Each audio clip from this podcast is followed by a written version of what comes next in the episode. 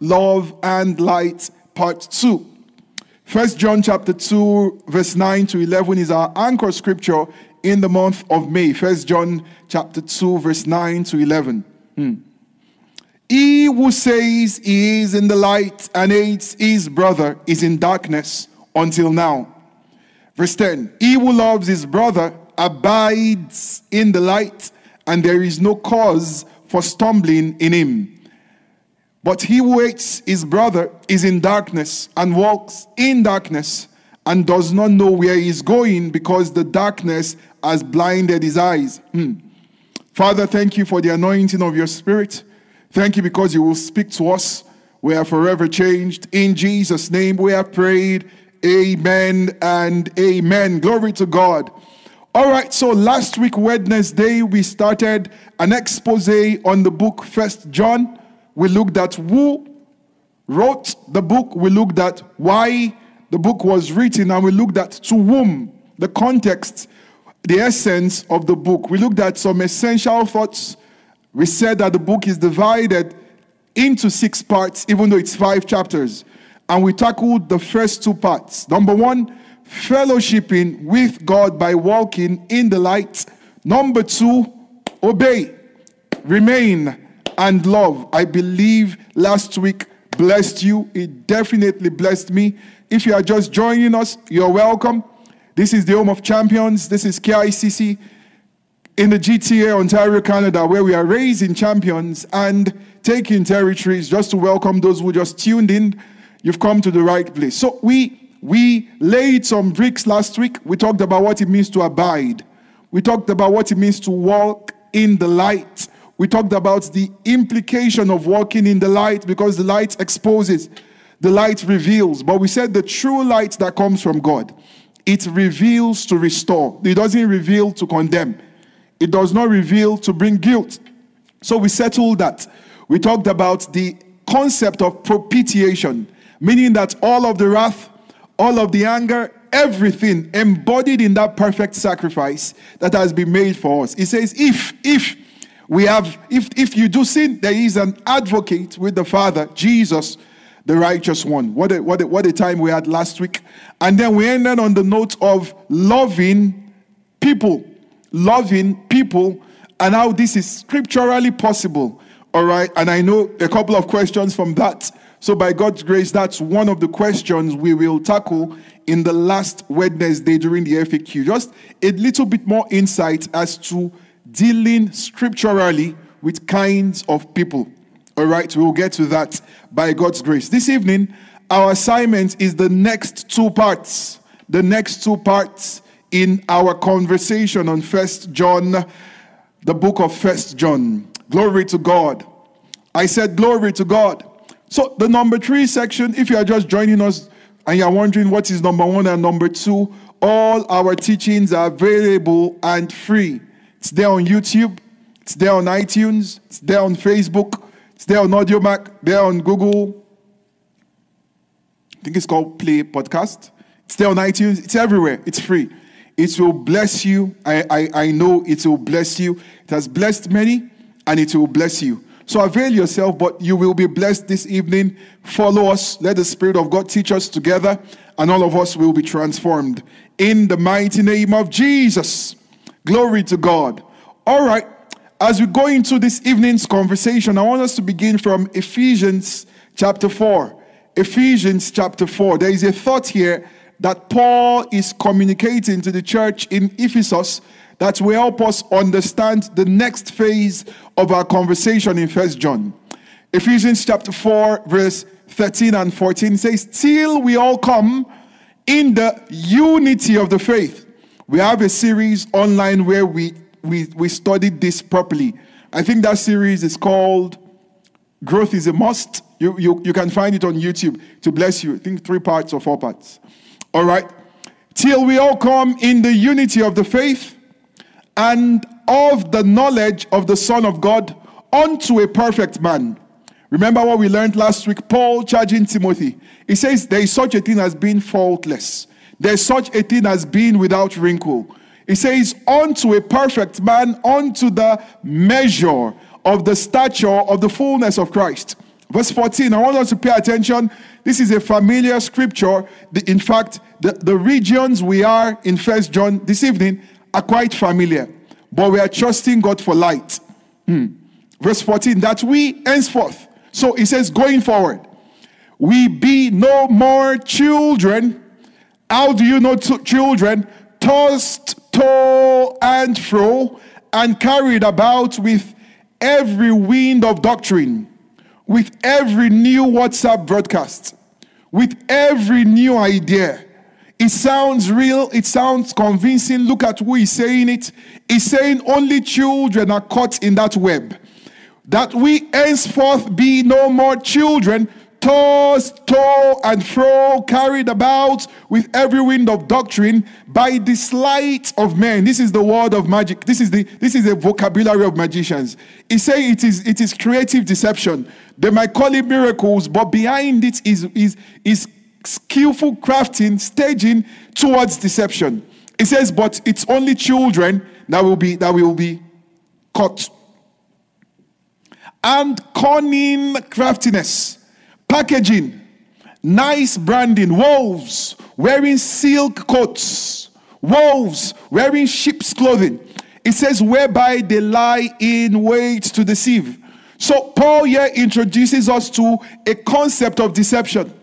And he's saying that if you fall, listen, receive the word of God with gladness because the word of God is able to build us. He says, if you find out that you've been a victim of deception, just Thank God for revealing it to you, but the main feedback there is that you were a child. The main feedback there is children that are tossed to and fro. There is such a thing to be established, to be solid, to be like Mount Zion that cannot be moved. There is such a thing. And that is a beckoning to maturity.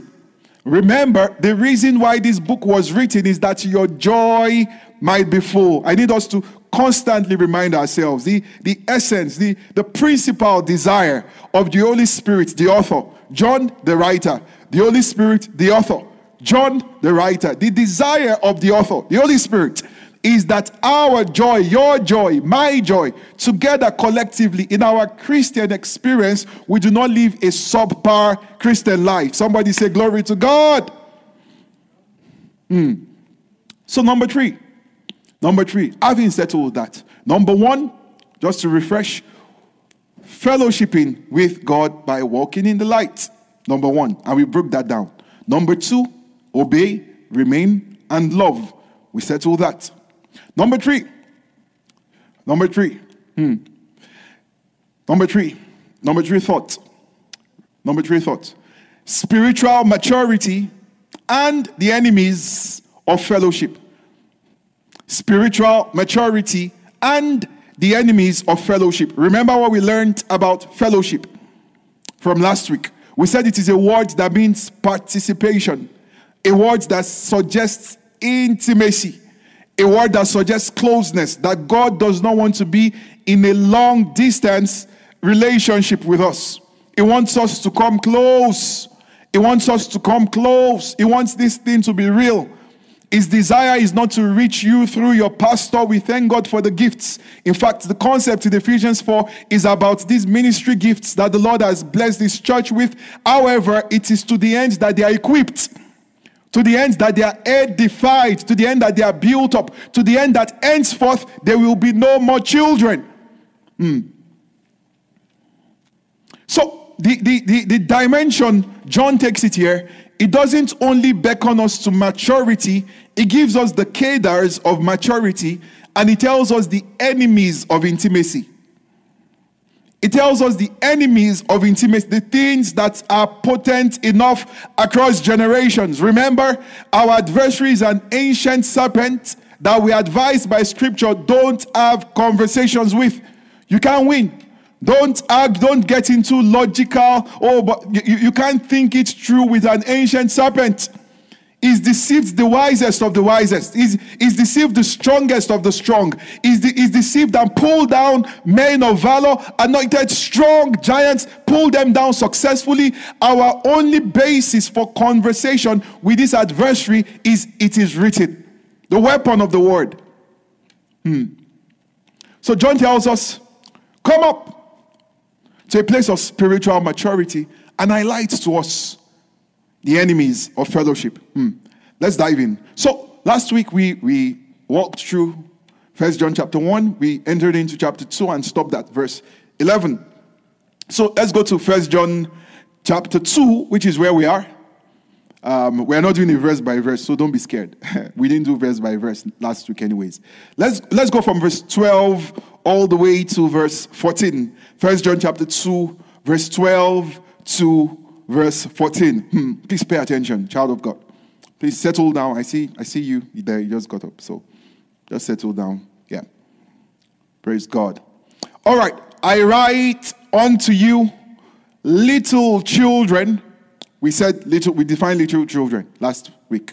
However, there's another little children that if you were, and this is not about privileged, this there are tools that allow you to check, you know, root languages. They're free on, on App Store. Back in the days, you buy big FT concordances that make you look like a med school. All right, you buy interlinears, you buy Hebrew dictionary, Greek lexicon, you know, Dix, and all of those things. But today, you install one app or two if you are very hungry, three or four. Some of them are paid apps, very cheap. You pay and you study God's word. Remember, this, this is our treasure. Words are seeds. Glory to God. Glory to God. All right. First John chapter 2, verse 12, all the way to 14. I write unto you, little children. Why? It says, Because your sins are forgiven you for his name's sake. Please let's follow the thought here. This, these are not random words. This is not poetry. This is not literary expression. This is this is deliberateness by the Spirit of God. Hmm. Verse 13, I write unto you. So he says that one of the biggest challenges that you find in your early days as a believer is settling this sin consciousness issue. Settling this sin consciousness issue. You'll be shocked. Many have been born again for years, in quotes. Many have been in church but have not been in Christ for years.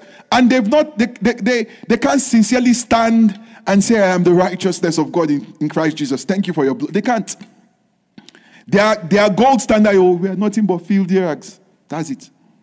A terrible, terrible sin consciousness that is ingrained. It is, it is genetic. There is no, there's no sermon you can preach that can get it out. John says, little children. Hmm. He says, if, if you want to settle this thing, you have to accept. You have to accept that your sins are forgiven you that this filthy rags theology you have, pack it. Pack it. He's taking it away. It's, it's true. It's true. It's scripture. It's filthy rags. But he's not working with you. He's not trying to wash it. He's not trying to mend it. He's not trying to sew it or repair it. He's, he's done away with it completely. He's brought you his own. He says, put on Christ. Hmm. So I just want us to begin to pay attention to the thoughts. Number one about children is you need to settle your sins are forgiven. Break out from this sin consciousness. Begin to walk in a righteousness consciousness. Hey, but PD, I still lied yesterday. Yes, it, it's the residue of your flesh trying to play games on you. Eventually, the victory that you have has been the righteousness of God. It manifests. You will just look back and discover, I have victory. It's gone. That habit is gone. It's finally gone. I am the righteousness of God in Christ Jesus. The blood of Jesus has taken away that lying nature. The blood of Jesus has taken away that sinful nature. And, and that nature shows up and says, I am here. And you say to it, No, you are dead. You are dead. I know you still, you know, wiggle a while, but you're dead and you're gone. This is why I am in Christ Jesus. Children, you must settle that. First, start. like we say in medicine, start. First, settle that. And he talks about a revelation of fatherhood. That's what grows children. Hmm. If you want to look at the social, economic, psychological problems in society today, is a lack, lack of consciousness of effective parenting and fatherhood. But let's go on. Verse 13. I write unto you, fathers. Now, please don't think he's talking to men. All right? Because someone says, uh, Jesus said men ought always to pray. So we ladies are good. Or says you, you have to forgive your brethren. So if I have a sister, I can beef her. No, no, no. Please, let's not let's not squeeze scripture and turn it upside down. It's talking about levels of maturity. Remember, number three is what? Spiritual maturity and the enemies of fellowship. I write unto you, fathers, because you have known him that is from the beginning. This is deep. It's saying that the hallmark of maturity that we can consider calling you fathers is not because you're a man, it's not because you're a grown woman, it's not because you have beards. It's not because we call you deacon. It's not because you are you have a, a title in front, most reverend, doctor, general. No, no, no. He's saying it's not about title. The ma- hallmark of fathers, hmm, the hallmark of fathers, the hallmark of, of maturity, it says is that there is a revelation of the one from the beginning. Hmm. Wow. I write unto you, young men. So he introduces us to the concept of spiritual adolescence. Spiritual adolescence, the, especially for parents. You know, it's amazing. You have, and I, and I speak as, as, as one who has at least been through a, a, por- a portion of this spectrum.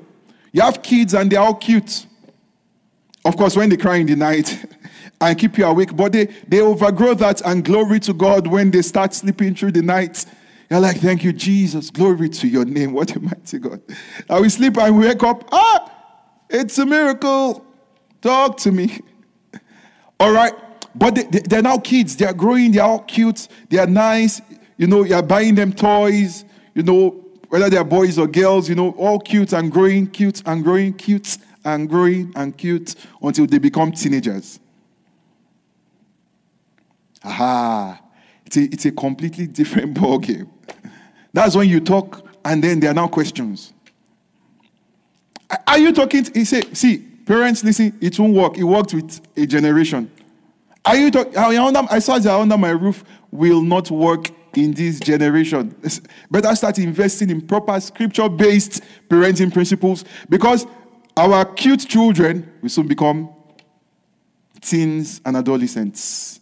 It's a critical period. Even psychology, science understands this. It's a, it's, a, it's, a, it's a time where there is a conflict of identity. I am no longer a child, yes. I am also not an adult, yes. I think I can make my own decisions, yes. Just that I do not appreciate the consequences of those decisions yet.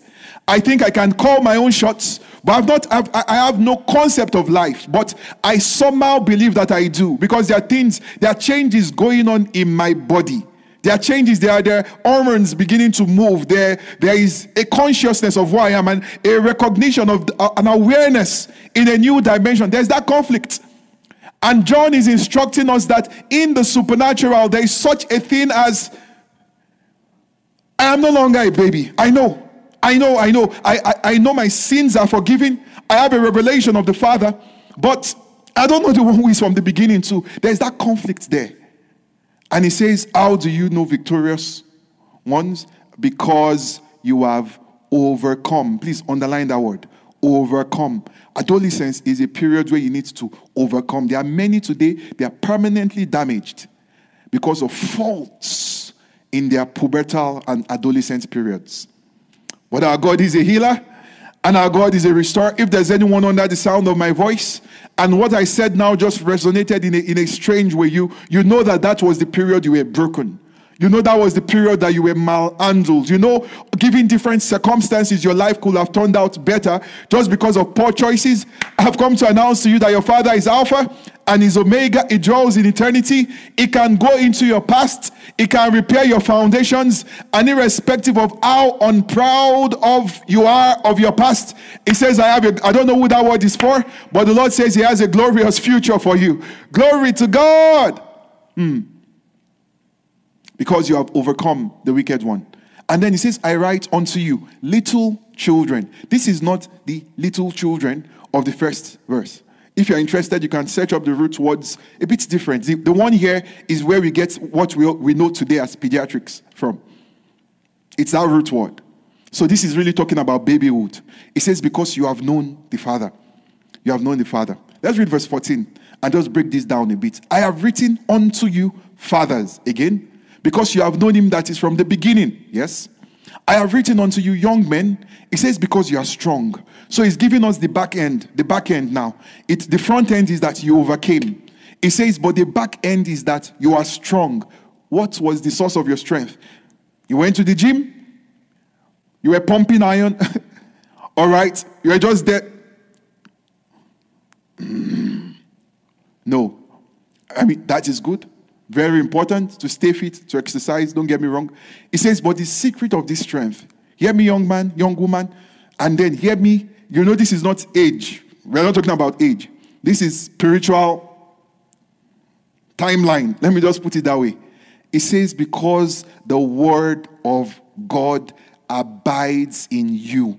Therefore, permit me to insert therefore there, you have overcome the wicked one. So, this is the secret for navigating identity, spiritual identity crisis. The word of God abides in you. Until your chief content consumption is the word of God, you will not overcome. It's harsh, very harsh, but it is true, very true. Hmm.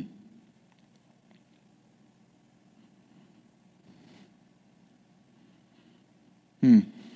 All right, spiritual maturity and the enemies of fellowship. So, John here introduces us to children, introduces us to young men, and introduces us to fathers. He's talking here about infancy, adolescence, and maturity. It tells us here that a key thing you must settle early, early. It, I say this with a lot of pain. We, we did a series couple of months back. We called it the assurance of salvation.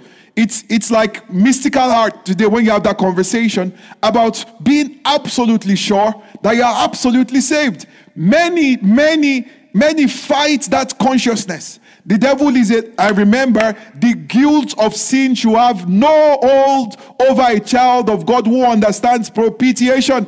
It's a big word, but yeah, it should be big because it means something big. All of God's anger and wrath embodied and epitomized in the righteous one, Christ. And he has taken it away. He's taken it away.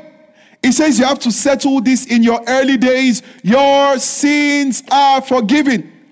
I don't know which is under the sound of my voice. There is, there is that guilt that still lingers over you. I did it. I was the one. I, I, I still have the scar. Yes, you have the scar, but your sin, I don't know, it just needs to sink in. Your sins are forgiven you. It says, Go and sin no more. But how, how, how will I sin no more? Because my grace is sufficient for you. My spirit empowers you. It's possible. It's possible. It's possible. Hmm. It's possible. It uses the word perfect there. It's possible. Hmm. So you must settle that early in infancy. Your sins are forgiven.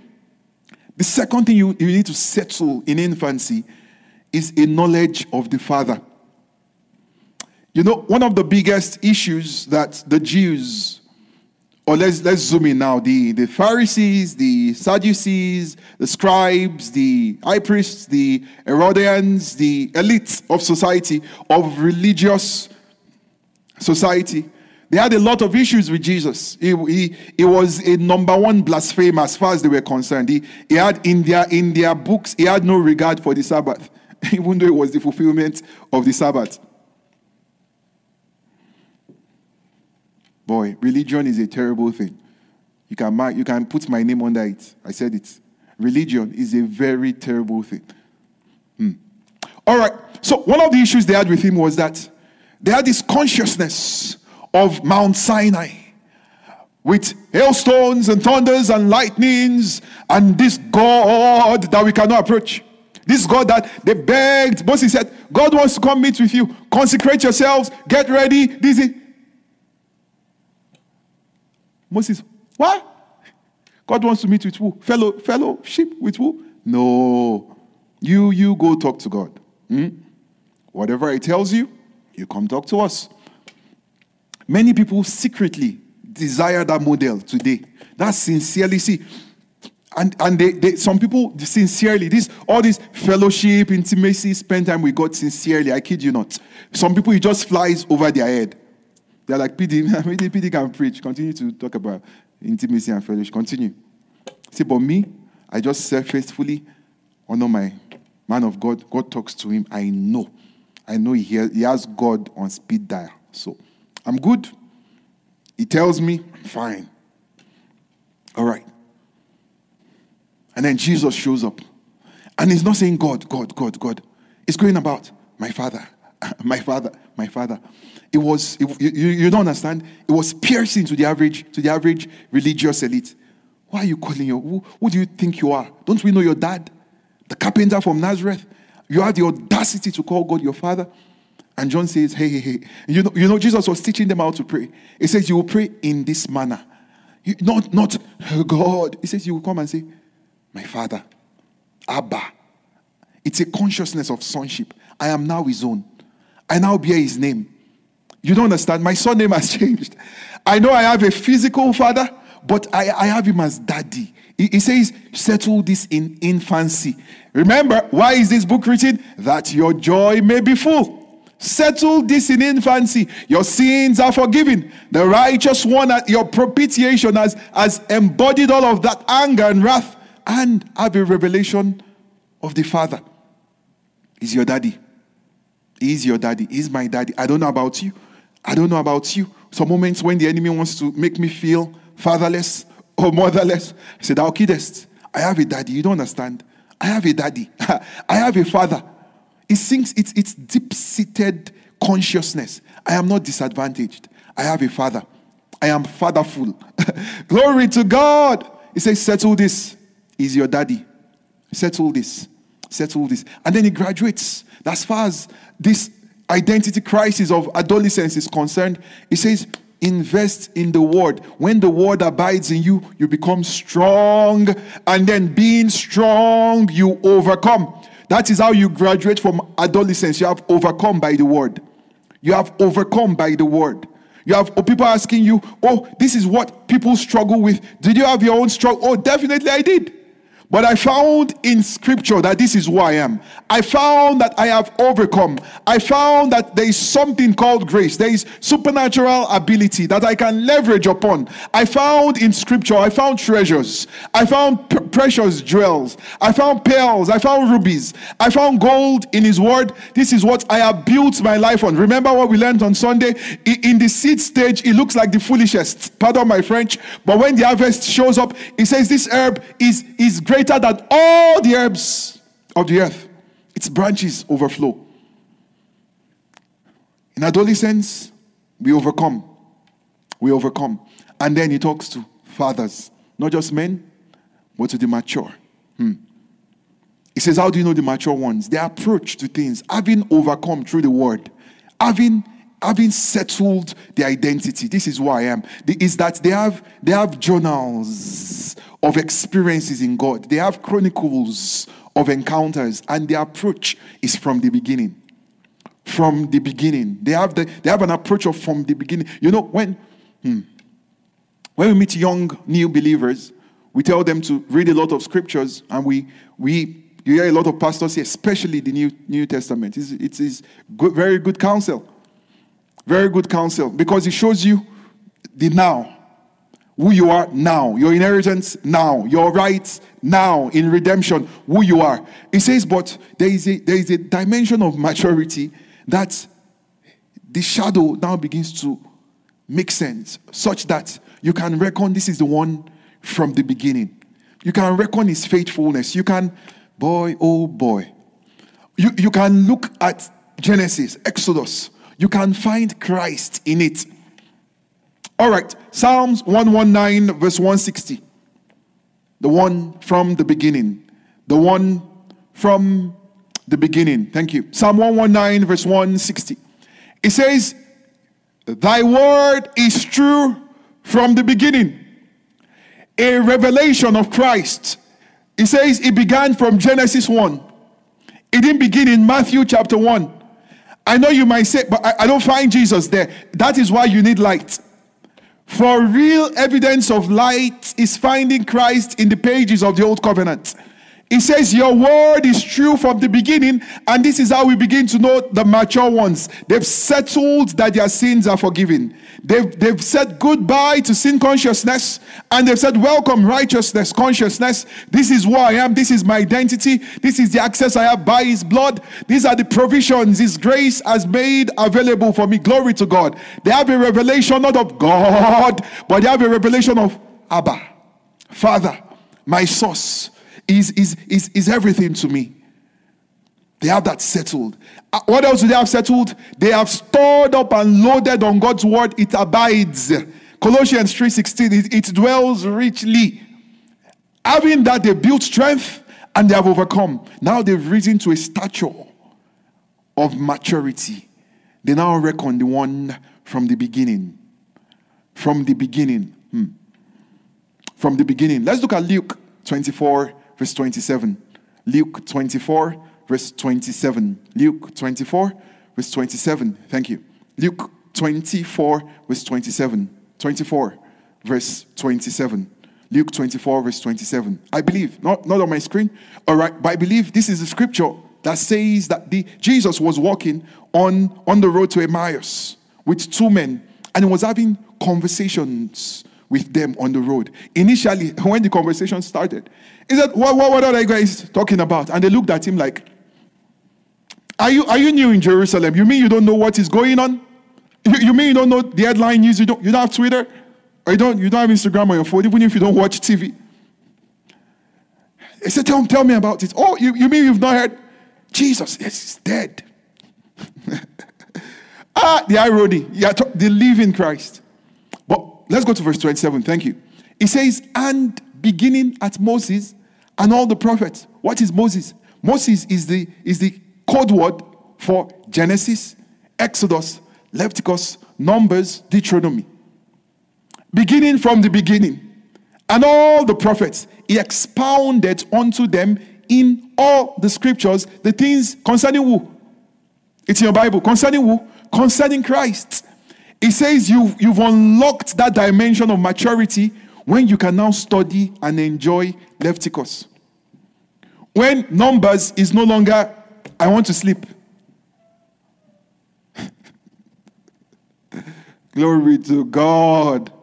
And you're reading Numbers, glory to God. You're seeing Scarlet and Purple Yarn. Well, I know, I know KIC members. The next time you read Scarlet, Purple Yarn, Purple stuff, you know, silver, all those things, they now make sense to you.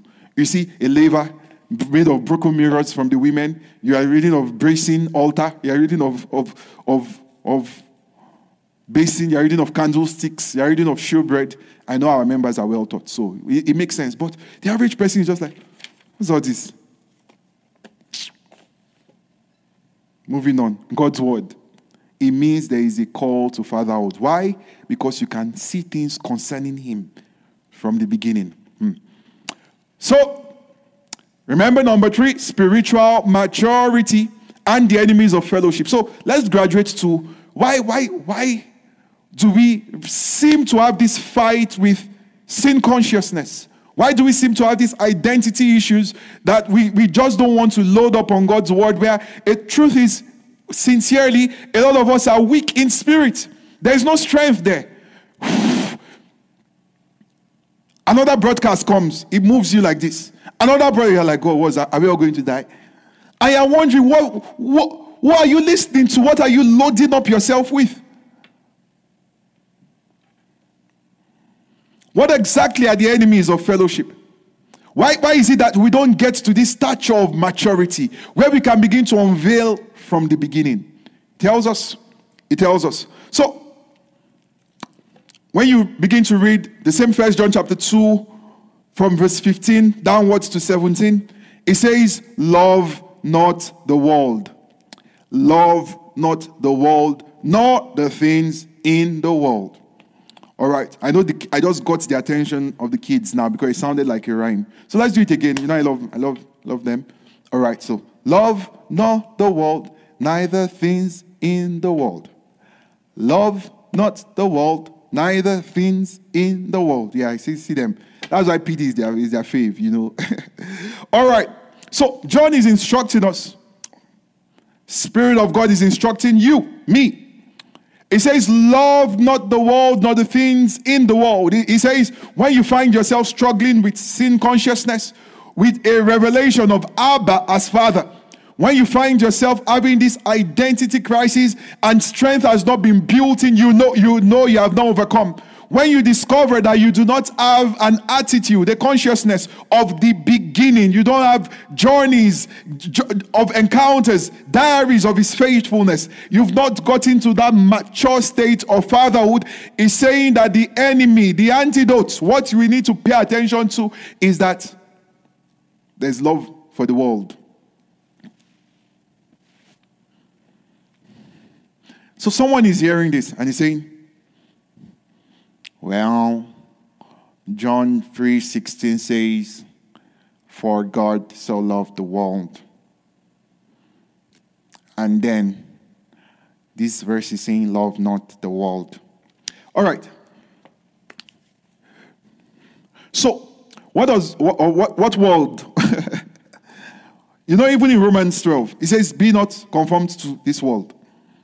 So, in one breath, God is loving the world. In another breath, don't be conformed to the world. And then, love not the world. So, guys, arrange. When you're arranged, you come back. So, let the Spirit of God help us this evening.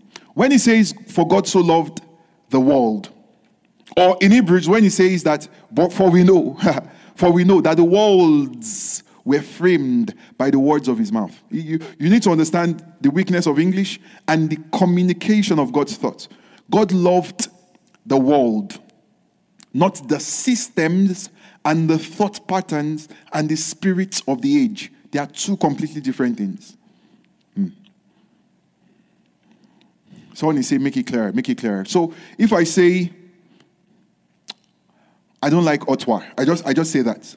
To the average person in the GTA, they will interpret it as maybe I don't want to stay there or I, do, I don't like the city. However, if someone from the Kremlin, which already makes my point, or someone from Cuba or from Peru says, We are not happy with the decision Ottawa has made. You know, they are not talking about the city, right? All right. So there is the system, the thinking, the pattern, the strongholds of that embodiment, all right? That is not what God loves. God doesn't love worldliness, He loves the people. And he didn't just love them, I love he, he gave his son, he gave himself, he did something about it. When he says don't be conformed to the world, he's talking about the system, the way of the world, the way they do it. They, when you hear things like this is how it is done. He says, Love not the world, not the things in the world, but be, be, to the glory of God. John doesn't leave us blinded. He says, Everything in the world can be bundled under three categories. I will show you where he got his categories from by the Spirit.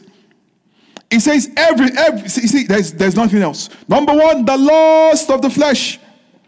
Number two, the lust of the eyes. Number three, the pride of life or the pride of possessions. Hmm.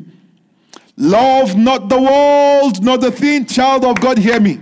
Do not have your affection towards the lust of the flesh he says that if you if you if this is the direction you are going you will not see spiritual maturity. No matter how many prayer meetings no matter how many links no matter how many services you join online if if you don't settle that if this is where he says they cannot coexist. The love for god and the love for the world cannot exist from the same vessel. Lust of the flesh things that gratify your your your, your flesh's carnal appetite food, sexual immorality, lust of the eyes, greed, longings for things, things that you know ain't good for you. You damn know, let me speak like that. You damn know it ain't damn good for you. glory to God. I said glory to God. Pardon my, my, my English. Yeah, that was not French. hmm. And then the pride of possessions. That's, that's a, a, a security in things. A security in things. Remember what we learned on Sunday. A security in things. That God has no problem with silver and gold. In fact, his word says silver and gold are mine. But God has a problem with prioritizing those things. Because when that is your priority, you've lost focus and it won't serve purpose. You will use it, see, any any silver and gold hmm, that is that is delivered on any platform outside of the kingdom of God and the kingdom's principles has one destiny. It will create a calf. And you will bow to it. You, you, you can't worship God with it. We live in an interesting environment where many who were faithful, who used to be faithful, they've gotten here now and they say, Pastor, I'm sorry.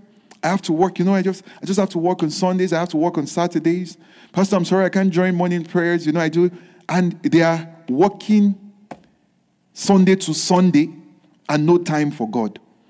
Please do not get me wrong. There is dignity in labor, and I salute and respect everyone who is who is who is working there. All right, but we you were not made for the kind of work that will not allow you serve God. It's a trap. Hmm. All right. So the lust of flesh, the lust of the eyes, and the pride of possessions. Hmm. Let's go to Genesis chapter 3 and verse 6. Let's see where John got this concept of what is in the world. Genesis chapter, let's go to 3 verse 6 and then we'll come back to Genesis chapter 1. Genesis 3 verse 6. It says, And when the woman saw, this was where man fell. This was where the serpent came cunningly, all right, to seize dominion. And when the woman saw that the tree was good for food, the lust of the flesh, eyes already involved the lust of the flesh, good for food to gratify the flesh, and that it was pleasant to the eyes. Now it has caused into the lust of the eyes. Now it was pleasurable, and a tree to be desired to make one wise. This is now the pride of possessions, the pride of achievements. I can never be shaken. I have, I have a bank account. I have shares. I have stocks. I have all those things. And you go ask a man like Job, and Job will tell you all those things can go in one night. But if you have God, if you have God, he says, and God restored unto Job double. That's the difference. When calamity hits the one without God, they are done and gone. But if it's a child of God, boom, you can't take the word from. You can take my car, you can take my house, you can take things. But I lost nothing if I still have His word. The pride of life, it's, it's a confidence in things. It says they desired to make them wise, having settled the lust of the flesh, lust of the eyes, the pride of life. She then took the fruit thereof and did it, and gave also to her husband with her, and he did it. Hmm. You can put Genesis chapter 1, verse 4 on the screen. God has no problem seeing things that are good. He says, God saw the light, that it was good. And God divided the light from the darkness. This is God's approach. When He sees what is good, then He does a division. When He sees what is good, He does a division. What are you focusing on? What is your affection on? The lust of the flesh? The lust of the eyes? Or the pride, the, the, the pressure that in this age has been amplified on steroids by social media. People borrow clothes they don't own, pose in cars that belong to strangers, borrow themselves into debt just to look like they have arrived. And they have not even ar- arrived. Not to talk of arrived. You need to, if you are under the sound of my voice, set yourself free from the pressure of people pleasing. Enter into the pleasure of God pleasing. One is pleasure, the other one is pressure. Somebody needs to write that down. Set yourself free from the pressure of people pleasing and enter into the pleasure of God pleasing. Hmm. All right, let's see how the Apostle Paul phrases this in Philippians chapter 3 verse 7 to 8. God has no issues with the things that seem to give us security. Money is a defense, wisdom is a defense. But anything that is not of God, anything that is not the light, it says God divided it. God divided it. Philippians chapter 3, verse 7 to 8. If they can put it on your screen. If not, it's fine. Philippians chapter 3, verse 7. Thank you. It says, But what things were gained to me, the things that should have constituted the sense of my security the person speaking here was very learned. He was trained by one of the best teachers possible. We know the name of his teachers. He had accolades. It's just the same way you can look at your life, and there are things, there are, there are things that, like, like, look at you. There are things you should be able to lean on, count on, depend on. But all other ground is sinking sand. He says, Those things I counted loss for Christ. That's an accounting terminology. I reckoned them loss. Verse 8. He says, Yea, doubtless, I count all things but loss for the excellency. Now, this is what you can build on. Of the knowledge of Christ Jesus, my Lord, for whom I have suffered the loss of all things, and do count them but dung, that I may win Christ. Perspective. Perspective. Perspective. Perspective. Perspective. For his glory, for his kingdom. Not to, to, to, to guarantee a false sense of security. There is no security in things, there is only security in Christ.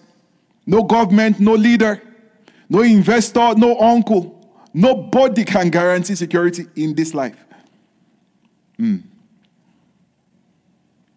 Glory to God.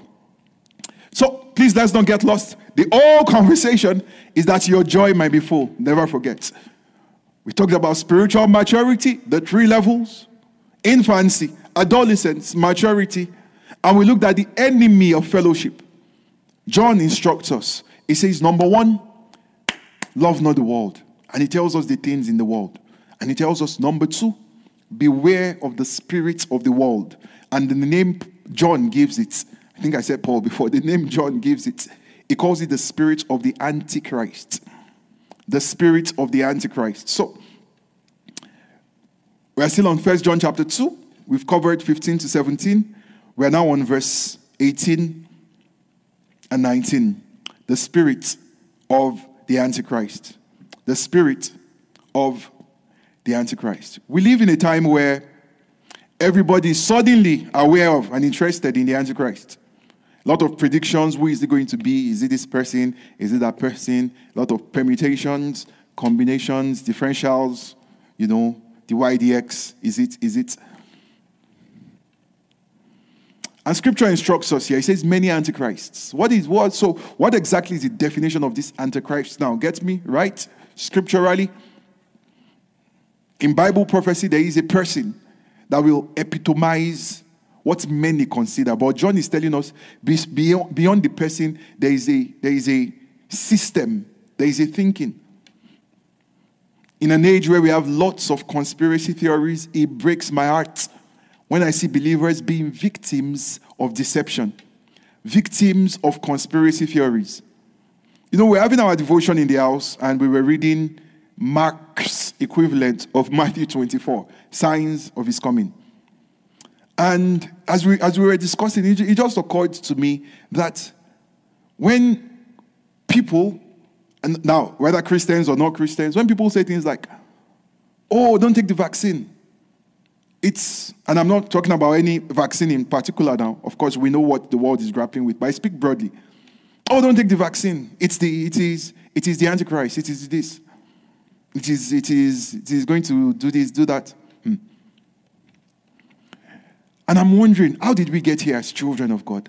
When did our priority shift from the salvation of souls? When did our priority, and this is the question, if someone, if someone, an individual, all right, takes the vaccine, down the line they die, they are born again, they have their eternity guaranteed in heaven with Christ. If someone says, I don't want the vaccine, I don't want the vaccine, but they are not born again, and they die in their sin, where are they going to? So, what should our priority be as the church of God? Jesus is the answer for the world, not broadcasts, not fear, not calculations. Oh, there's this inside, there's, there's this inside. Is there Jesus inside you? Does his blood flow through your veins? An injection can change that? Who, who really are you? Whose son are you? It's, it's heartbreaking. We are succumbing to this. He's, he's saying maybe they've won the victory over this lost of the eyes, lost stuff. He says, but there's another spirit that we can nab them with. It's the Antichrist spirit. Let me define. The Antichrist spirit is every system backed by demons that prevents the establishment of Christ as Lord in the hearts of people. Any other thing that sits there, the Antichrist spirit is happy with it. It can be things as subtle as exercise, exercise. It can be things as subtle as sports. Whatever, any or anything can sit there, but not Christ. That is the Antichrist spirit at work. It's not, it's not vaccine.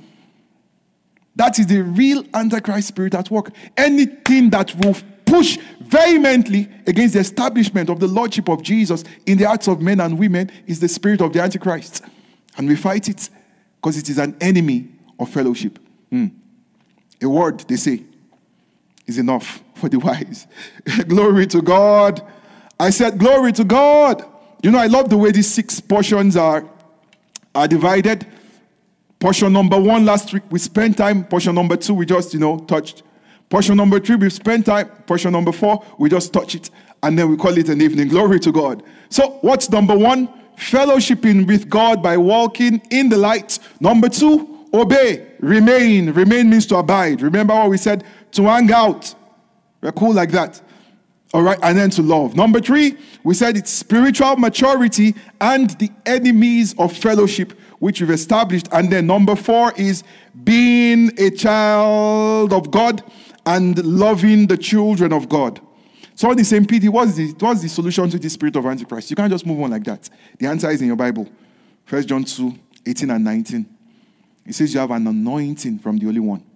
It is the oil of the Spirit that is our guard to the assault of deception. All right, number four, being a child of God and loving the children of God. I love this. I love this. They can put it on our screen. First John chapter 3, verse 1 and 2. We are making good progress as we begin to tie this evening up. First John chapter 3, verse 1 and 2. I, I love this scripture so much. It says, Behold, appreciate, see, contemplate, look. Whenever you see behold, don't be in a hurry to, to rush. Behold, then you chill. What manner of love the Father, the Father, Abba, has bestowed. That word there is, is talks of extravagance. He poured it upon us. That we should be called the sons of God. Let it sink in for a second. Some of the world's richest people, if they called you that you can have their surname for 24 hours, hey, you first spin. You go to the headquarters of their company and you say, My name is, if you have a very strong name, like let's say Bashiru, please pardon my example, Bashiru. And you just show up, only that Gates and say you can use his name. Oh, my name is Bashiru Gates. Uh-uh. So you to hear yourself now. hear the name you just called. He said, Boy, you don't have to look at my first name. Just look like just look at the name I bear. And while CCTV is scanning, there's a call from, from the boardroom, from the penthouse. He says he bears my name, is my son for 24 hours. Let him come in. And all the security gates open. And John is saying, Behold what manner. How he has lavished it upon us that we should be called sons of God. Boy, boy, boy. The Bible is rich. So John balances this thought. He says the only issue is that they don't, they don't really rate us.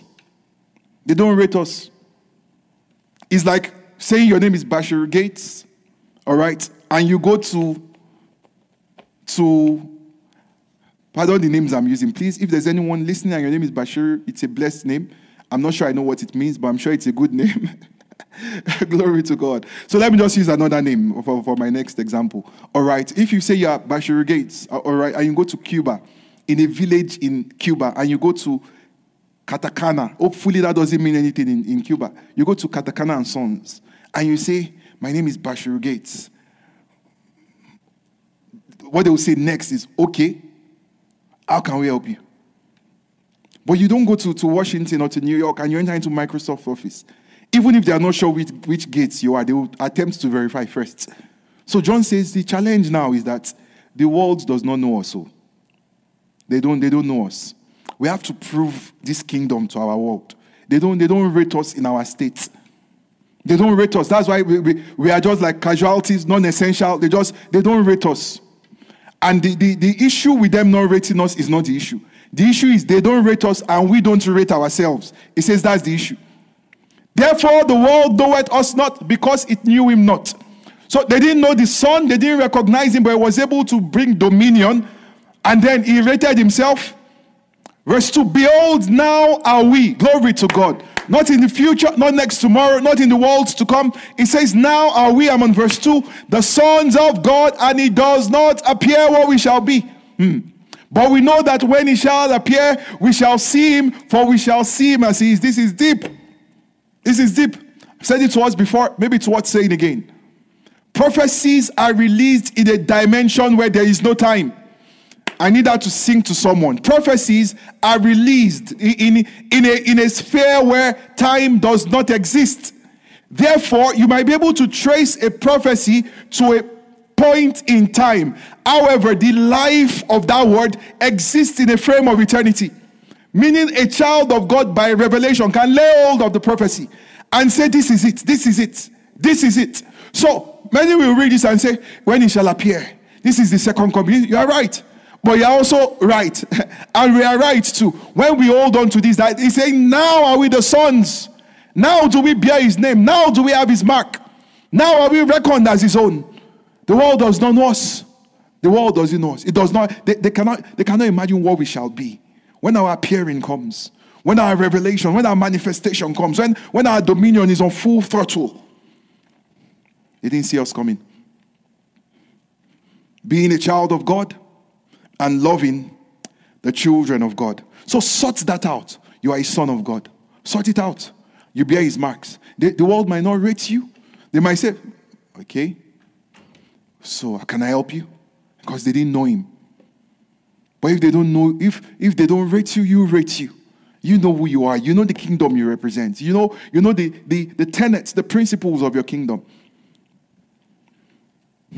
Having established that, now instructs us, enjoins us to love God's children. It's amazing. This is how we ended last week. This is how we're ending this week again. Love God's children. Let's see verse 15 to 18, and then we'll wrap up this evening. Trusting the Lord that you have been blessed, trusting that the Lord will help us to continue and to unravel these beauties in his word. First John chapter 3, verse 15 downwards. It says, Whosoever hates his brother is a murderer. Now, he's not saying you can now hate your sister, please. he's talking about your fellow child of God. Even if you are convinced that they are not really born again. Whoever hates his brother is a murderer. This is a big word. And you know that no murderer has eternal life abiding in him. Hmm. Verse 16, hereby perceive we the love of God. He's saying that the love of God has a fragrance.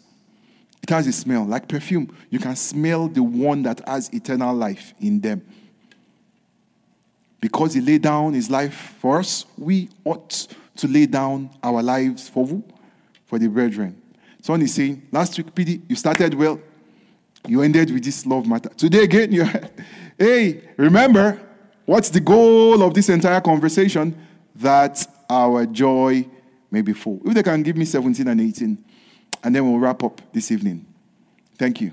It says, But whoso hath this world's good, and see his brother as need, and shuts up his bowels of compassion from him. It says, is a question. How dwells the love of God in him? In this materialistic consumption, consumption. I, I mean, it, it's sad to say, but in the first lockdown globally, we saw videos of human nature on screens. People rushing and packing all the paper towels. So, if eternity, if the world really was ending, your priority is paper towel. But it just shows you human nature. It's, I, I, you, you don't care about me anyway, so why should I care about you?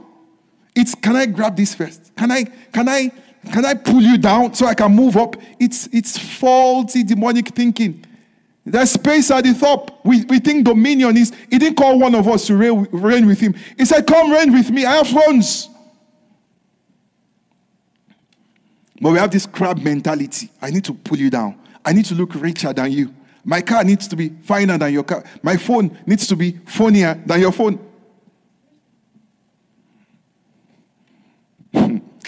Verse 18. Verse 18. As we round up this evening, what a way to wrap up. My little children, Let us not love in word, neither in tongue. Remember, not the talk, but in deed and in truth in our walk.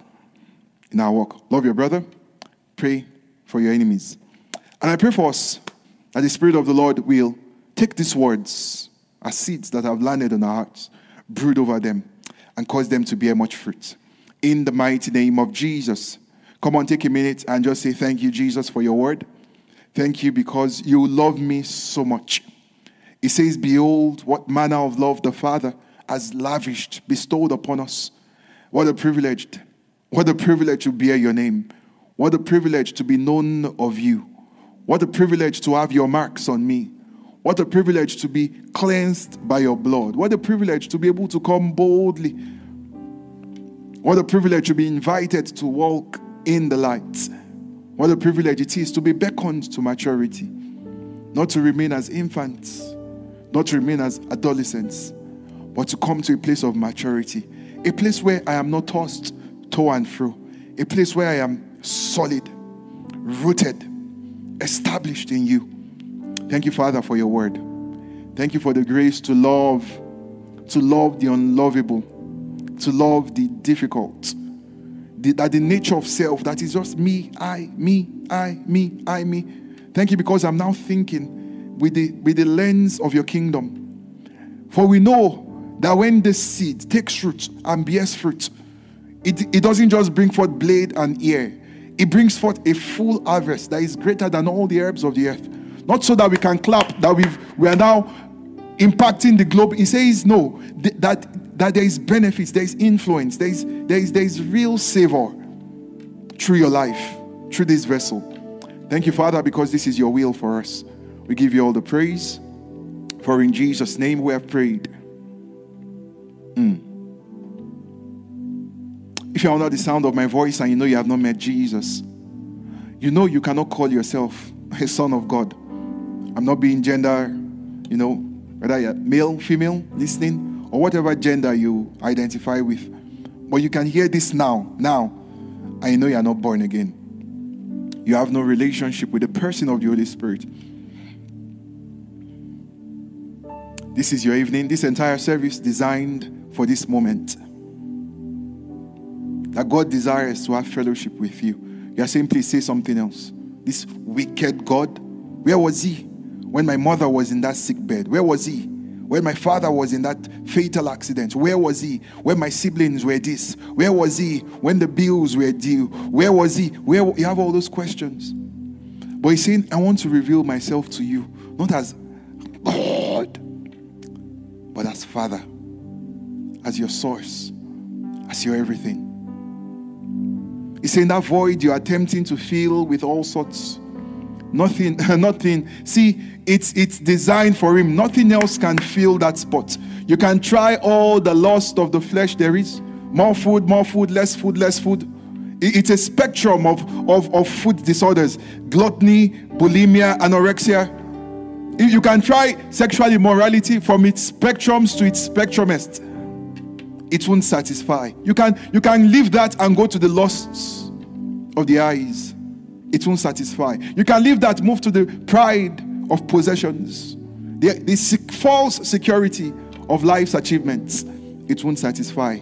You look at all the trophies in your cabinet, all the money in your bank account, all the followers on social media, and the emptiness is still as deep as ever.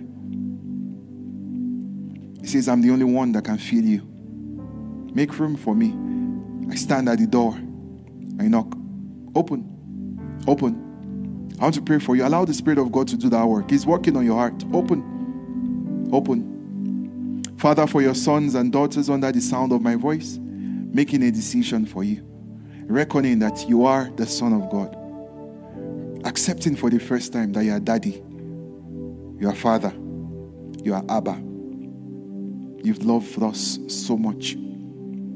Believing that Jesus is the Son of God who came, who died, who was buried, who is alive today, wants to live in them, wants to live through them. Thank you for a supply of your spirit, because these ones will live for you. By your grace, their lives will please you, they will serve you for the rest of their days. Thank you because their names are now engraved in you, the Lamb's book of life. We give you all the glory. We give you all the praise. We give you all adoration. For in Jesus' name we are prayed. In Jesus' name we have prayed. Come on, if you've been blessed this evening, and if you can join me in celebrating this great, great miracle, jam those hands together. Give the Lord a big shout.